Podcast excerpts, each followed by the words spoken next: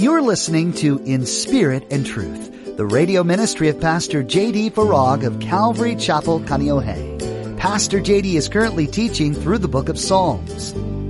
Why did you doubt?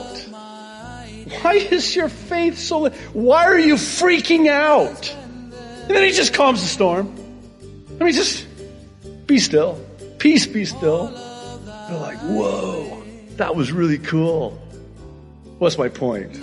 Maybe you're asking, do you actually have a point? I do. I have a point. The point is, is that God is the God of the storm. God is all powerful. He has the power over the storm. Have you ever completely freaked out over a situation only to look back at it in awe of how God resolved it, only to freak out over the next situation? in today's message, Pastor JD reflects on the feeble strength of our faith and how God delivers us time and time again, despite our lack of faith and trust in Him.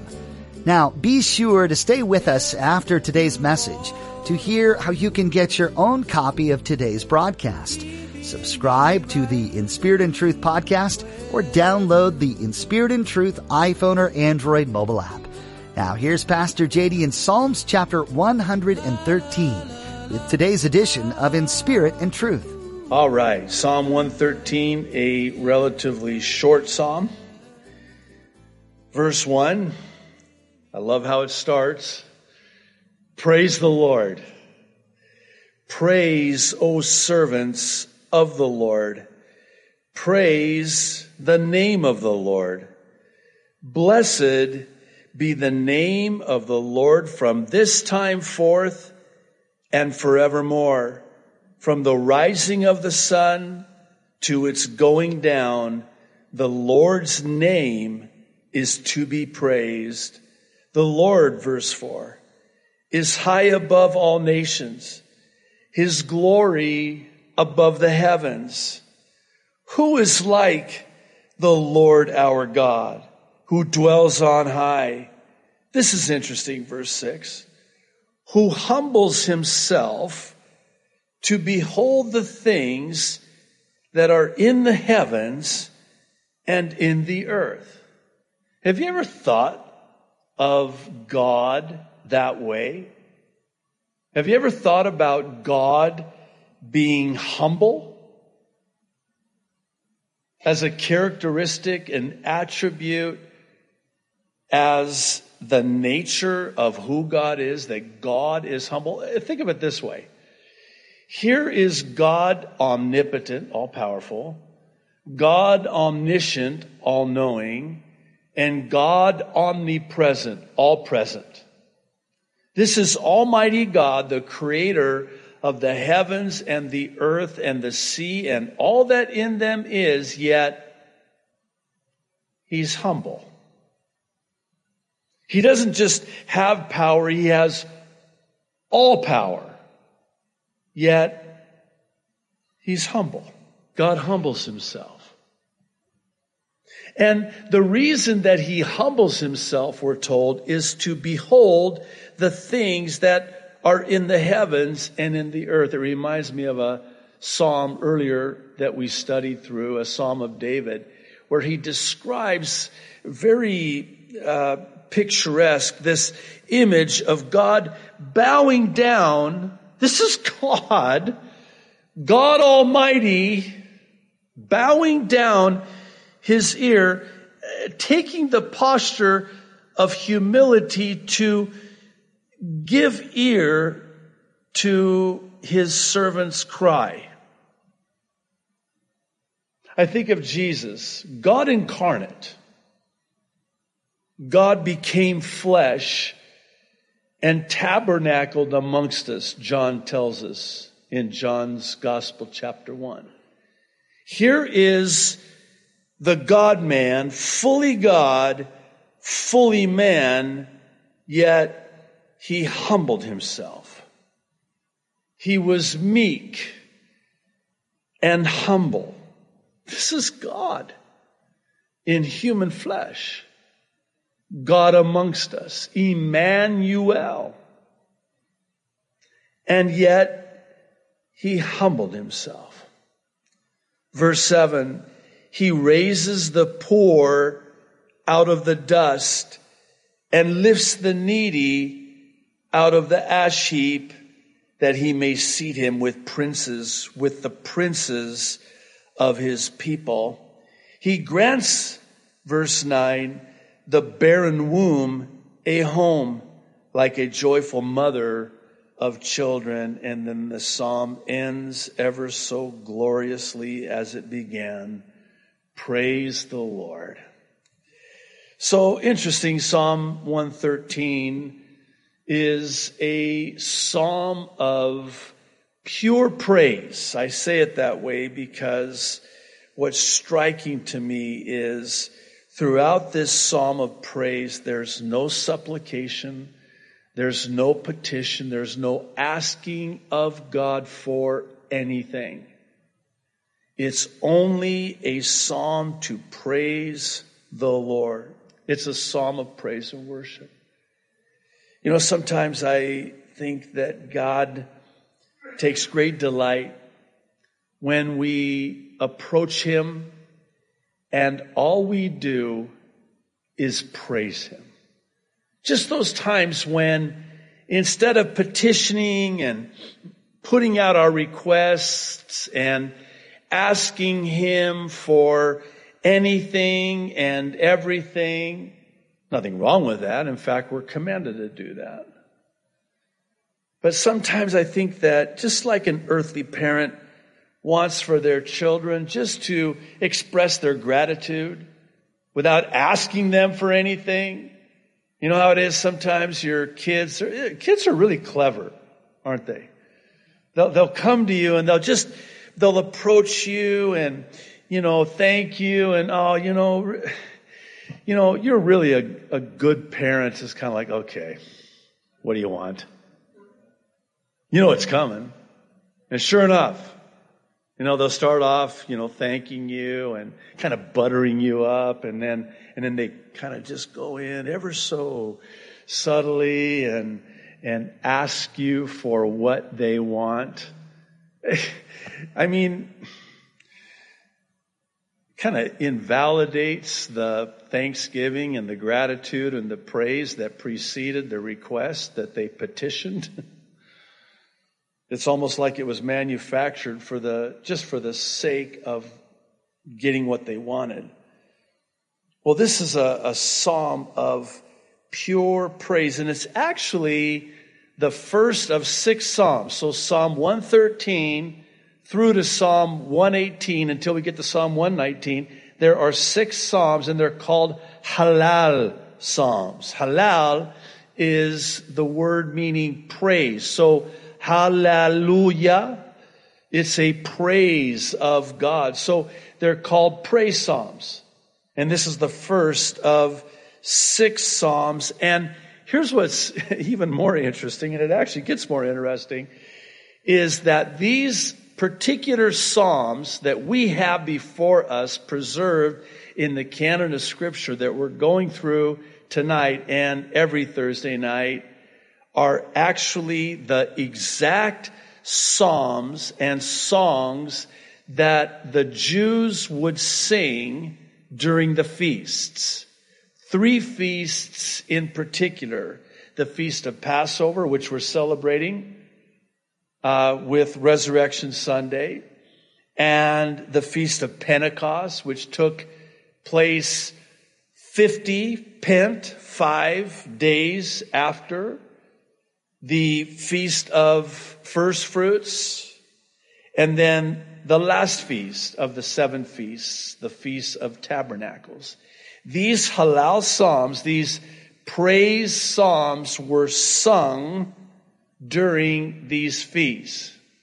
Now, here's where it gets even more interesting. You know what this means? This means that Jesus himself would have sung this very psalm, Psalm 113. And in particular, it would have been sung on the Passover celebration, which we actually have recorded in the Gospel of Matthew, chapter 26. Let me read verses 26 through 30. And as they were eating, Jesus took bread, blessed, and broke it, and gave it to the disciples and said, Take, eat, this is my body.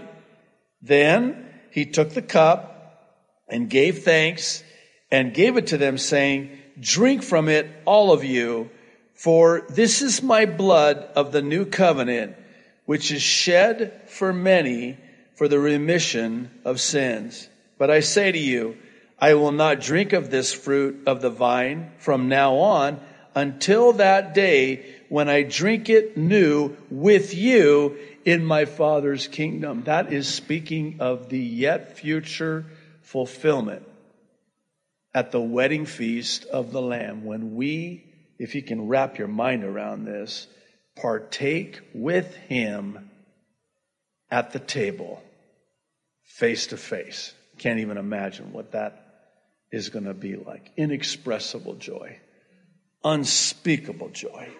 But then verse 30 says this And when they had sung a hymn, a psalm, guess what? Psalm 113. When they had sung a hymn, they went out to the Mount of Olives. I don't want to get too, I guess, hyper spiritual for lack of a better term, but the psalm we just read, the Savior had sung from his very lips was this psalm, Psalm 113, sung. That's pretty cool, isn't it? Psalm 114. When Israel went out of Egypt, the house of Jacob from a people of strange language, Judah became his sanctuary, and Israel his dominion. Now, verse 3, we kind of turn a corner and we have this, I guess you could say, description of God's power over nature. And so the psalmist in this song describes it this way, verse 3 The sea saw it and fled. Jordan turned back. The mountains skipped like rams. The little hills like lambs. And then verse 5 is this rhetorical question personifying the sea, asking, What ails you, O sea, that you fled? I kind of like that. It's kind of uh, maybe a sanctified sarcasm, uh, if I can say it that way. What, what ails you, O sea, that you fled? Almost kind of a, uh, well, O Jordan, that you turned back. O mountains, that you skipped like rams. O little hills, like lambs. Verse 7 Tremble, O earth, at the presence of the Lord, at the presence of the God of Jacob who turned the rock into a pool of water, the flint into a fountain of waters. What a interesting psalm. Just so much imagery and it's all about the power of God's miraculous delivering of the children of Israel out of Egypt, speaking of the parting of the Red Sea. So here, this psalm is a second in the series of halal psalms. Again, very short psalm, very brief, but I believe it speaks to the power of God in our lives. I was thinking about the storm that the disciples encountered there in the middle of the Sea of Galilee. It just came suddenly, out of nowhere. And they think this is how it ends. And what's striking to me about the account is that Jesus comes walking on the water to them in the boat. And Peter, to his credit, says, bid me come. And for a little while, we're not really told how long. I don't imagine it was very long. It couldn't have been. He's walking on water. For as long as at least he kept his eyes on the Lord. I heard someone teach it this way. I never really thought of it this way before. So here's Peter walking on the water. Now, how far out did he get to and how close did he get to Jesus? He had to have been probably at least close enough to where when he started to sink and and cried out, Lord, save me, that Jesus immediately grabbed him and saved him. So we know that he was at least close enough in proximity for Peter to get to. And certainly he had to be close enough in proximity to the boat in order for them to recognize that it was the Lord. Because at first they thought it was a ghost, which, I mean, they were already terrified. And then to see, you know, I mean, they had not seen this before. And for all we know, throughout recorded history, nobody else other than Peter walked on water. Right? So this is where I'm going with this and, and think this through with me. So he's walking on the water and I wonder if he was looking back at the boat from the perspective of where Jesus was. Keep in mind, the storm was still raging. He had not yet calmed the storm. Why is that important? And how do we know that? We know that because Peter, in taking his eyes off of Jesus, put his eyes on the raging storm. That's what caused him to sink.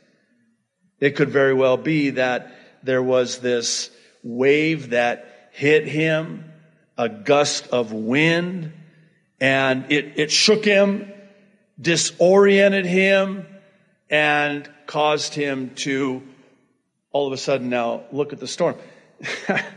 I think to myself, and I, I, I want to be fair to Peter. I think Peter gets just, I mean, he gets, he gets a lot of stink talked about Peter, right? A lot of people talk stink about him. Uh, and I think unfairly so. I mean, for all of his idiosyncrasies, for all of his fumbles and, and blunders and all of the times that he would just say something and then think about what he said, right? I know none of us have ever done that, but he just blurts it out and then so many times I'm sure he wished I, I wished I wouldn't have said that. And, uh, but for all of that, you gotta hand it to the guy. For just a small window of time, he was looking at this from the perspective of Jesus himself. And what's really interesting to me is he was on the very thing that they were so afraid of. Right? The water's the problem. The storm is the problem. And for Jesus to come walking on top of that storm was a demonstration of his power over that storm. That's not the only storm. We know the other accounts, at least the ones that were told about. There could have been more. We don't know. So th- this time, Jesus is in the boat with him, sleeping. And I mean, the disciples are incensed. Like, are you kidding me? And so he, they wake him up. And, and the way they wake him up, I mean, come on. Don't you care? Don't you care? Really? Don't you care? And, Jesus, and I never imagine Jesus being angry in his tone when he says to them, why, oh, ye of little faith. I just, I, I, I, I kind of imagine it as this, you know, I, I just, I feel so sorry for you. That your faith is so little when your God is so big. Why did you doubt? Why is your faith so little? Why are you freaking out? And then he just calms the storm. I mean, just be still. Peace be still. They're like, whoa, that was really cool. What's my point? Maybe you're asking, do you actually have a point? I do. I have a point. The point is, is that God is the God of the storm. God is all powerful. He has the power over the storm. To me, this is the takeaway from this psalm. And it's something that at first it can seem like a firm grasp of the obvious. I mean, it's sadly become sort of cliche that God is the God of the impossible, nothing too hard for the Lord. I mean, we say it, we sing it, we pray it, but think about it. Is there anything too hard for the Lord? That storm you're in, that trial you're experiencing, you have a big God. God can do anything.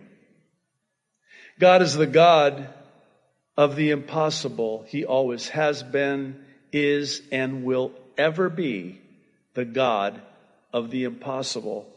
I'm convinced, and I've experienced it in my own walk with the Lord, that many times God will allow the situation to become so impossible so as to bring me to the end of myself so that I'm totally out of options. We're actually going to see that here in a moment.